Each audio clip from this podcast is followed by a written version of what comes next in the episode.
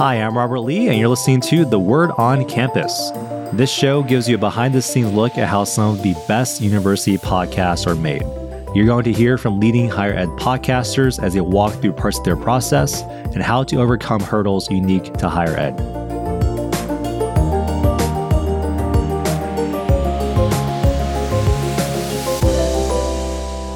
Welcome to the Word on Campus, where we take a behind the scenes look at how some of the best university podcasts get made. Alumni podcasts are a big part of the higher ed podcasting world. So, we're going to be discussing another show focusing on the lives and stories of faculty, staff, and former students. Joining me today is John Boccacino, the Senior Internal Communications Specialist at Syracuse University, as well as the host and producer of the CUSE Conversations podcast. As a passionate storyteller, John's career has focused on creative multimedia storytelling across multiple platforms and mediums. And he's going to tell us more about his journey and how he got into podcasting. So, John, thanks for being here.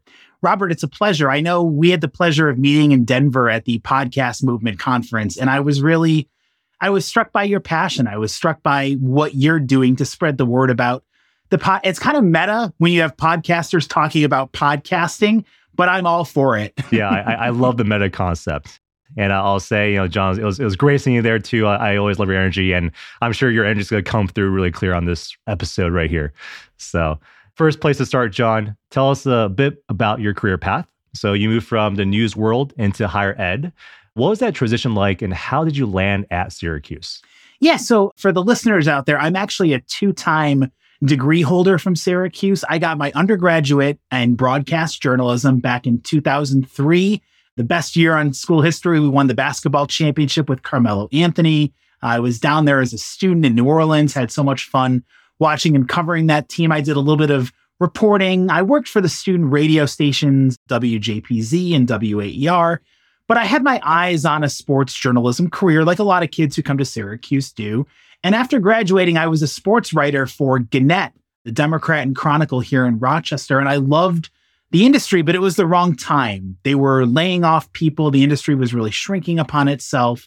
And I was unfortunately a casualty who got laid off by the newspaper industry.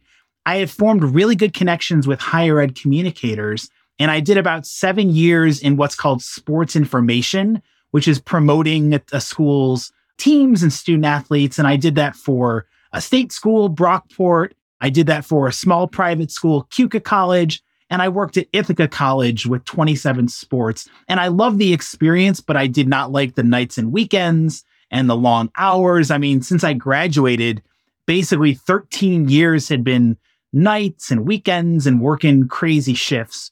So my alma mater came calling uh, with a job in alumni engagement that was just fascinating to me, getting a chance to engage with our 250,000 living alumni through profiles, through email sends, through event invitations, social media presence as well.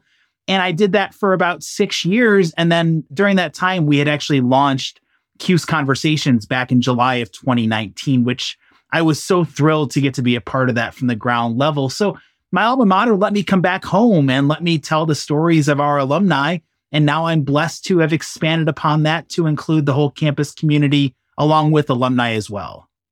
Yeah. And being an alum of Syracuse yourself, what do you think this adds to this show?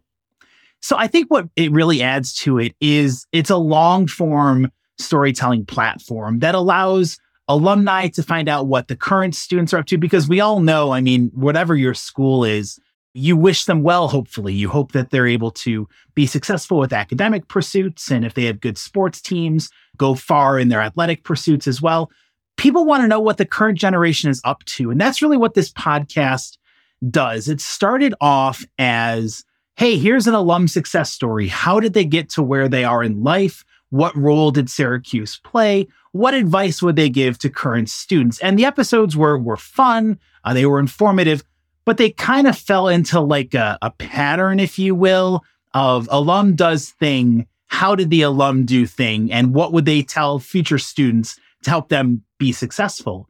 So what's cool about the podcast now is, and, and I, I had people at uh, this podcast movement conference tell me that we should be focusing in the podcast more specifically. There should be one just telling student stories, just telling faculty, just telling staff, and just telling alumni.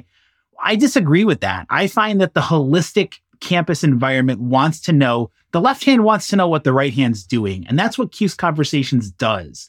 It pulls you behind the scenes to the great research that our faculty are achieving. I mean, we are what's called an R1 research institution by Carnegie, which means we are one of the most accomplished, decorated research institutions for higher ed in America. Our faculty were involved with gravitational waves, which is the very beginning of life. That's how everything started with the Big Bang Theory and gravitational waves. We had faculty involved in that. And I had no idea about this until I started working at the university. And if I don't know about that being a passionate, proud alum, we need to change that. So, this is kind of what this podcast is all about. We do tell the great success stories of your name brand alumni. Like I've talked to Bob Costas, I've talked to Marv Albert, I've talked to Super Bowl winning head coach Tom Coughlin. But we've also been telling the stories of first generation college students, what it takes to go away from home, to find the resources to be successful. We are not just notable alumni. We are your everyday faculty and staff member who's really making a difference that you might not have heard of. This is really special. I mean, this is one of the few shows that I've seen that works really well while still staying more general, right? And more more far reaching. So, was this your idea or was it someone else's idea on your team? So, everyone on my team knows I'm a team player, but the podcast has been my baby. The podcast has really been a passion project for me. When I, going back to my days as a Gannett sports writer, I did a high school sports radio show on a weekly basis where we would go shine a light and, and feature kids who had never really spoken about themselves in the affirmative, had never been given a platform to talk about their accomplishments. And I love radio. I love, as you can tell, Robert, I can, I have the gift of gab. I can, I can talk a little bit. And the podcast was the perfect platform for that. And I have to give a lot of credit. When I was in alumni engagement, I worked on a very talented team with two other former television folks, Kim Infante and Chris Velarde.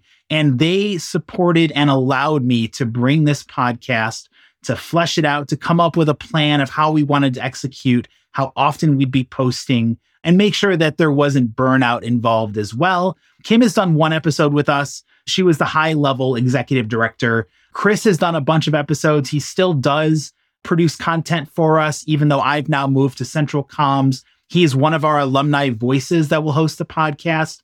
But I've probably done 75% of the episodes, if not more, of the 153 that we've released out there. And it really is. It's my passion project, man. I love I love it. I love the platform. I love these are organic conversations. Outside of very, very sensitive topics, I don't share questions or topics ahead of time with the guests because I want to maintain that authenticity. I find that too often, if I were to give you a list of topics, then it's like a canned or a rehearsed conversation.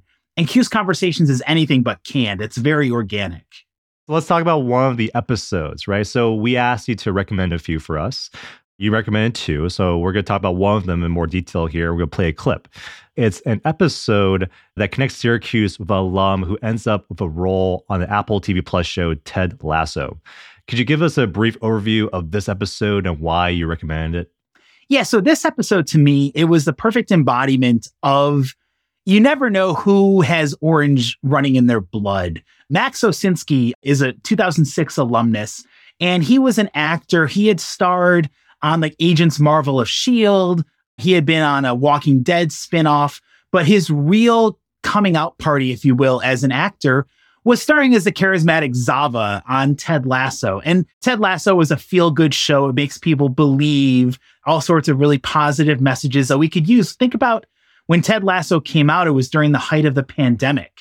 And we all needed things to believe in, reasons to be optimistic. And so you've got this show that's really well established. And we find out heading into the third season that there's this guy, Max Osinski, who's one of us, who's an alum, and he's playing this guy who, if you watch the show, Zava, he's not in a lot of the uh, scenes, but he steals the ones he's in. And he's charismatic, he's outgoing, but he never played soccer a minute in his life. And he actually almost turned down this role, which afterwards he was like, How dumb would I have been to say no to Jason Sudeikis and being on Ted Lasso? But he was insecure. He's like, there's world class soccer athletes who are on this show. There's actors who have gotten soccer training or played soccer. I don't even know the first thing about soccer. How am I going to convince these people that they want to have me on the on the show? And so he goes into like he was living in London at the time.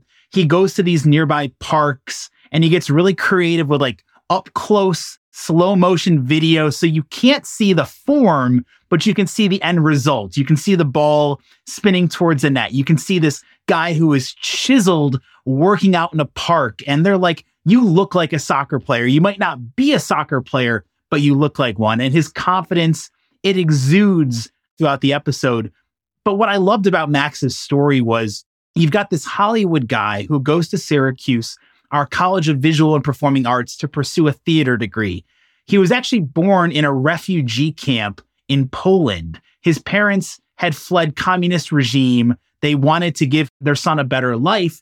And from these crazy, humble upbringings, you get this guy who is now a, a breakout star on Apple for starring as Zava on Ted Lasso. And his humility, he has never lost that. He's never lost that connection to what his refugee parents did. They left everything behind to bring him to America to pursue his dreams. How many people would say, you know what? We've left this atrocity ridden country where we had to flee. You're going to study engineering. You're going to study medicine. You're going to become a lawyer. But his parents didn't. They said, whatever you want to do, if you have a plan, go out there and fulfill it. And I think that's so refreshing to let parents have their children go pursue their dreams no matter how far fetched they might seem. We're going to take a listen to that clip right now.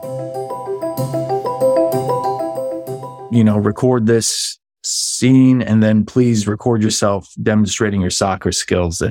And I was just like, I give up. I, that's not me. I play zero soccer. And I was, I literally was started talking myself out of uh, taping for it because I was like, I, I, I've seen the show and I've seen all these great actors like Cristo and Kola and Phil uh, Dunster in these wide shots playing really good soccer. And I read about how they actually, some of them played in minor league soccer divisions and stuff in Europe. So I said, I've got no shot. And um, I just called a friend of mine, Damo in Australia. And, you know, because I was literally about to call my manager and say, I think we should just pass, man. Like, this is, they can get anyone, they can even stunt cast this role in my mind, I was like, they can call a real soccer player to play the best soccer player in the world. and he was just like, no, no, no, just show them what you got, highlight your skills. You know, you're Polish, you're in physical shape like a soccer player. He was like, just go, don't worry about the soccer stuff, do the audition and then go to the park, take your shirt off and work out like the guy, you know? And so he talked me into it. And with the help of my wife, we, we did this scene. I improvised a little bit in Polish. Then we went out to the park across the street from our, um, our apartment. And it was, I remember it was like 50 degrees and I just started working out in character, having like, just having fun, like doing pull ups on tree limbs and squatting tree logs and warming up like one. And then we recorded some slow motion soccer kicks and headbutts. And I don't think it's, I don't think that fooled anyone over at the show that he was good. But I think that kind of bravado and confidence of the camera maybe, you know, is what caught their interest. And then we improvised a little bit additionally to that in character via like a fake interview as the guy. And I sent the tape and then it was quiet. My, my reps thought it was funny, but it was like quiet for about three weeks. And I just remember this is all, I'm still in London and I just said, Hey, you know, any, did we make fans with casting? Like as an actor, um, your only job is to do the best work you can for the tape. And like whether you get it or not is way out of your control and to worry too much about that and give that so much weight over the long term can get pretty depressing. so you just learn to not take it personally and just hope that you made fans and, you know, they find you interesting and maybe they'll bring you in for something else they think you're right for. So I just followed up to see if we had made fans with casting. They were like, Oh yeah, um, we hadn't said anything because we don't want you to get too excited, but your tape has gone all the way up to the top. We're just waiting for Jason Sudeikis to approve it, but everyone loves you for the part. And I was like, what? Really? yeah, but you know, just you know, stay cool. We'll see what happens. We, we should know by the end of the week. So that whole week, I was uh that was a bit. When you, it, the worst thing is to get close to something and then it falls through. So that week was a bit. That week was a bit stressful. So now we're looking at around December. and I'm out to dinner with my in-laws who visited us here. And, um, I get a call from both of them. And usually when your agent and your manager call, it's usually for, it's good news or they're both firing you. I don't know. so it could have been one or the other, but uh, I get the call and I'm, and I step out of the restaurant. They say, uh, you're Zava. Jason just approved you and, and you've got to part. And it was, um, it was exciting and I couldn't believe it as a fan of the show and like how big the show was that I was going to get to be on it and, and play that kind of role was a bit surreal. And then, um, that was about December. That was December 18th. I found out. So those were really good holidays out here. So coming back here, John, how did you identify that this would be a good episode? So it really wasn't a well known fact that he was an alumnus. I mean, when it did come out, there was a quick story in one of the local newspapers that basically mentioned Max, but it didn't go into his story. And so my wife and I were watching episodes and we love Ted Lasso. And, and it was like, I've got to reach out to this guy. So I took my shot. I reached out to him on Twitter and he immediately responded and was like, here's my Gmail address hit me up there. And so we started this conversation. And I'm telling you, Robert, it wasn't like he goes, Hey, talk to my agent. My agent will find time in my calendar. He was responding 10 minutes after my inquiry and saying, Oh my gosh, I love Syracuse. I'd love to come on and share my story. And what I found fascinating was so there's people at Syracuse who like knew of him, but this podcast conversation has opened up so many doors to get his involvement back with his alma mater. I'll give you a great example of it. So, our men's soccer team, for the first time in school history, won a national championship last year. They beat Indiana, thrilling game in PKs. And our soccer coach, Ian McIntyre, is a huge Ted Lasso fan. There are plans in the works to have Max and his family come back to campus to give him a Syracuse orange Zava jersey and welcome him back into the family. And I'm like, that is so cool. Like this humble beginning, this outreach on Twitter or X has led to a lifelong affinity where Max is going to be forever engaged and forever orange. And I just love that. That's the power of this podcast. It gives you the warm and fuzzies about your alma mater, and people feel like a good connection. And they can now understand that whenever they watch Ted Lasso, one of us is starring as Zava. Yeah. And at the, end of the day, he is a Syracuse soccer player. honorary, honorary Syracuse soccer player.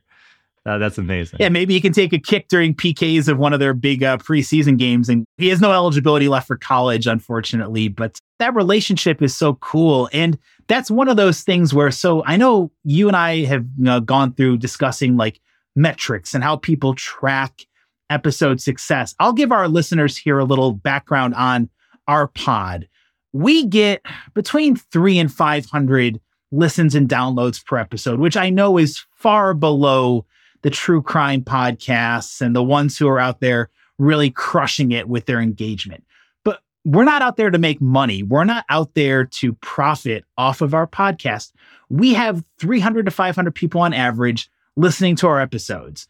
When Max's episode was posted on social, we use little video snippets, if the circumstances allow, to let people see the person and hear in their words and like kind of do a little teaser uh, for the episode. And we use that frame of Max potentially turning down this appearance and then what made him change his mind and how he won over the cast to land this role. And it just exploded on social media. I mean, when we factor the success of an episode, we do take listens, we do take downloads, we do take the amount of time someone spends listening to an episode.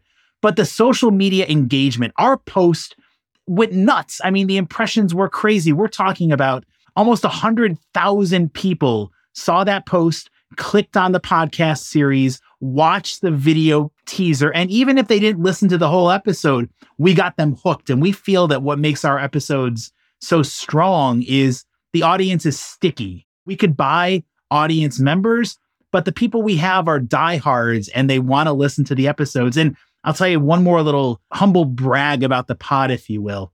So, you know, attention spans are, are shorter than ever. I mean, people tune out from a YouTube video after like three to five seconds if it doesn't hold their attention. We have almost 70% of our audience retained all the way through an episode. And our episodes are 25 to 45 minutes in length. If you get 300 to 500 people and 70% of them check out an entire episode, that to me is worth more than if we had 10,000 people listening to an episode because it's an engaged audience that we are delivering the messaging that's really hitting the mark. Mm, absolutely. When you when you pick uh, guests, what criteria do you have? So it's I'm glad you brought that up. It's a it's a collaborative spirit, and and I'll I'll let you know. We actually we have meetings uh, with my team and I where now it's me myself and I producing the episodes, but I keep my bosses in the loop. We have a content calendar, and we try to frame episodes based on current events. So I mentioned Zava when his dropped. The season three finale of Ted Lasso had dropped, so it was kind of a, a logical tie-in to the end of the show in America, DEIA efforts are under attack on college campuses. And we had this big symposium on DEIA efforts at Syracuse, where we actually previewed the symposium by bringing on our vice president for diversity and inclusion to talk about the Supreme Court rulings, ending race based admissions processes, and what we were doing to really reach out and let students know that they don't have to worry. We're still going to have their back when it comes to providing a welcoming atmosphere. We try to be tie in friendly to current events happening on campus. I mean, look, if there's something that's crazy cool, yeah, we'll tell that story too. But we want to give you a reason for listening, not just doing an episode because we can do it, but make it a tangible tie in and a tangible takeaway. We have a content calendar that I actually have mapped out a design of episodes all the way through June. We go two or three times a month. So it's important to really think about this and also spread the love around. There's 13 schools and colleges within Syracuse. And thanks to great relationships with the communicators who run those schools and colleges, we make sure that we get balance. So it's not always going back to the broadcast journalism well, which is one of our most famous programs. We want to tell the architecture success stories. We want to tell engineering success stories, the teacher stories out there too. It's really a cross section. It's very diverse, and I couldn't be prouder of that. So you talked a little bit about this content calendar and then the fact that the audience right, is really sticky. In the years of doing this podcast, have you seen like certain themes attract like more people than other themes? Yes, I, I absolutely have. And I'll give you a really good example of this. So you would think that the most popular or most downloaded episodes, like, w- listen, we had our football coach on for Father's Day talking about the impact that he had as a fa- he was a, a father of three children and, and he's viewed as the father of the football team. And that episode did really well. But we also had on two student leaders who put forth our AAPI Heritage Month activities. And you would think, oh, two students, what notoriety is this going to get? It exploded in popularity because people love to hear the passion of what students are up to. And I think that's really the lifeblood of any university. So every chance I get, whether it's first generation students, whether it's students of diverse backgrounds talking about how they're making a difference on campus. We even had, there's this one student, I have to give him a shout out. His name is Thomas Wilson. He's a special needs student who was part of our Inclusive U program at the School of Education. And Thomas is a little mini celebrity on campus. He graduated this past May, but he's special needs, an area that really has not been given a platform to do broadcast journalism. And yet Thomas was on the student run TV stations doing his Thomas on the Town segments, interviewing the chancellor, interviewing the head of facilities, just doing these really cool human interest stories. We had him on the podcast, and he is one of a few guests we've had. There haven't been many where the entire audience, 100% of them, made it through his 25 minute episode. If you had told me that a student of his background was going to be one of the few to reach 100%, I wouldn't have thought it possible, but it goes to show people latch on to those captivating stories. I'm really proud of that one too. That's that's amazing. A hundred percent. Nobody, I was stunned because I kept looking through Spotify's metrics and it literally showed me the entire audience was all the way across. There wasn't a dip, there wasn't a valley. It was consistent across the board. And I told Thomas that after the fact, and he started crying. And it was just so touching because he bleeds orange. He loves this school. And the fact that the community picked him up and listened to his story, it was touching. How do you think 'Cuse Conversations impacts external perception of the university? So we talked about internal and current students and alum, but what about external? Yeah, you know, it's interesting. I would like to think that we have a market with external audiences, and it wouldn't be natural at first because you're thinking to yourself, well, this podcast clearly, I mean, you look at our branding, it's all Syracuse. I mean, there's a Block S logo, every font type is orange, white, and blue. It's clearly evident that you're listening to a Syracuse University podcast. But I think what really resonates with the external audience is these are success stories in general that can apply whatever your affinity. And I'll give you a great example. So, October 1st, the first week of October was Mental Health Awareness Week. And we had on our counseling director, Carrie Brown, to share tips on isolation, loneliness, making friends, and finding community. I don't care if you go to Syracuse or not. Every one of us has had those moments of insecurity where it's like, do I have a good friend circle? I'm feeling nervous or anxious. How do I deal with this? And this is somebody who's a staff member who was sharing these best practices. That's something that can resonate with any audience, regardless of what school you happen to go to. We try to find those examples. The Father's Day one, too, with Dino Babers. Yes, he's our football coach, but every new father has gone through what Dino has gone through and welcoming in a child and wondering if you're capable enough of raising this young, small, developing human to be a good person in this world. And so our audience is totally Syracuse affinities, but we think we resonate pretty well outside of that circle too. Does 'Cuse Conversations work with other podcasts on campus? Yeah, so it's something, it's one of the projects I've taken on of trying to expand upon this because there's a couple we've worked with, but we really haven't done as much as we should. And I feel like 'Cuse Conversations is the flagship podcast for Syracuse University, but we have a podcast solely for the graduate students. We have one with our environmental science and forestry school, which is a SUNY partnership. Athletics does podcasts. Syracuse Abroad, our study abroad program, has a podcast. And what I want to do is really form these partnerships where we can cross promote each other. We learn this the best in Denver at Podcast Movement. The podcasts that have the similarities that work together to offer pre roll or mid roll spots promoting each other that's how you find that community. That's how you cultivate new listeners. And I'd be more than happy to welcome on any other member, whether it's again the campus conversations or the sound beat, which our libraries does, which is awesome. Robert, they pull off some of these cool, like they've got such living archives at the Belfer Audio Library here on campus, and they pull out these little snippets of audio interviews from 50 years ago. We have an alumnus, Don Waful, who was a class of 39, who passed away a couple of years ago, but he was a decorated veteran. And so for Veterans Day, they rolled out these different interviews, kind of telling this life of someone who had made it to almost 100 years old and had seen such his life has changed. And he imagine the changes. Imagine if you're born you know 100 years ago how much technology has changed how much life has changed. And they kind of told that story through these little audio snippets. I really want to make Cuse Conversations be a collaborative partner where we look out for each other because if we don't, who else will? And what do you think the uh, biggest challenge to that is? You know, I think the biggest challenge is just getting the buy in. Podcast itself is so siloed that you might think, well, why would I want to share, give John from Cuse Conversations 30 seconds to talk about an upcoming episode? But the challenge turns into an opportunity because if we work well together, we can just because I have an audience and you have an audience, why can't we share and build together? My audience can become yours and vice versa. If again, you've got that underlying connection of Syracuse being the tie that bonds us all. Gotcha, gotcha. What are you looking forward to you know, that's coming up on the show? So we've got some incredible conversations. I never rest, uh, as you can tell, when it comes to this topic out here. I'm always mapping out content calendar ideas and who we can bring on. We've got a research themed one with Duncan Brown, who's our vice president for research. Again, I mentioned the R1 label as a research institution.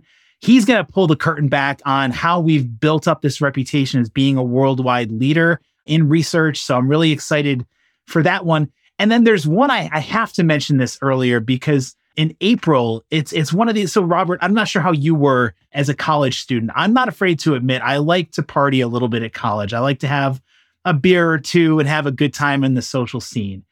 Some people go overboard, and some people have addictions that come from partying and the partying lifestyle.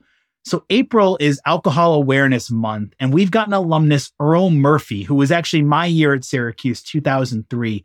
He admits he partied way too hard, he hit rock bottom, and checked himself into rehab. He's going to come on to talk about his partnership with Syracuse University's Health Center to come up with resources for students who might find themselves slipping down that path of becoming an alcoholic, how they can stop, how they can get help, what the university is doing for them, and what he's doing as a valuable resource. And to me, that perfectly summarizes the tie ins between here's an alumnus who learned a valuable lesson that we all can pick something up from and what he's offering to the current student population. That's going to be in April. And I couldn't be more excited to tell his story because how many people are willing to put themselves in that vulnerability and admit that I was an alcoholic. I couldn't handle my partying. I needed help. I want to help people who are in the same boat that I was in back then. That's amazing. You have some very meaningful stories coming up. So, okay, there's some in November, and we'll keep out for that one in April. Please do. I mean, honestly, and I know, Robert, your audience isn't Syracuse affinity folks, but you know, we're friendly with 'Cuse Conversations here. We always want to hear from our audience. You can find us on all your major podcasting platforms by searching for 'Cuse Conversations. We have a website, news.syr.edu slash podcast. And I want to mention one other thing that is in the works to hopefully happen at some point in the next six months or so. I don't know about you, but I really want to take Cuse Conversations live. We're launching a YouTube channel. And what I envision for some goals down the road are live podcasts where you can tune in on YouTube. You can watch me or the other hosts talking to a guest. You can ask your questions through a moderated chat panel and feel that engagement because that's really the one thing I think is missing from our podcast.